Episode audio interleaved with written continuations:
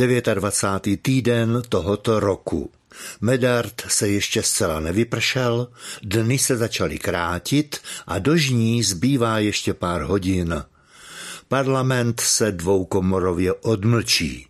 Začala okurková sezóna ale okurky jsou k mání ve folii a neviditelná ruka trhu si je cení vysoko, stejně jako jiné zájmové potraviny.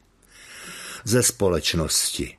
Andřej Duda opět prezidentem u sousedů, Miroslav Kalousek ohlásil odcházení neodcházení, chybět by celebrit měl na příště i kníže Karel. Černé dny řadou zažívá vnitrostátní železnice.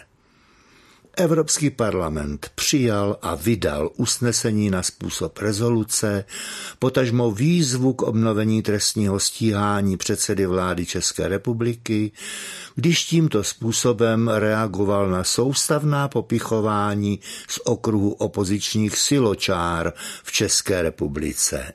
Připomíná to horký brambor. V 97 letech zemřel Milouš Jakeš. Boží mlíny budou mít co mlít a historici o čem psát. Co do komiky jej málem předstihl jistý soudruh Urbánek. Pro dnešek závěrem předpověď fundované ministrině financí Aleny Šilerové. Podle jejího názoru bude líp tak za osm let.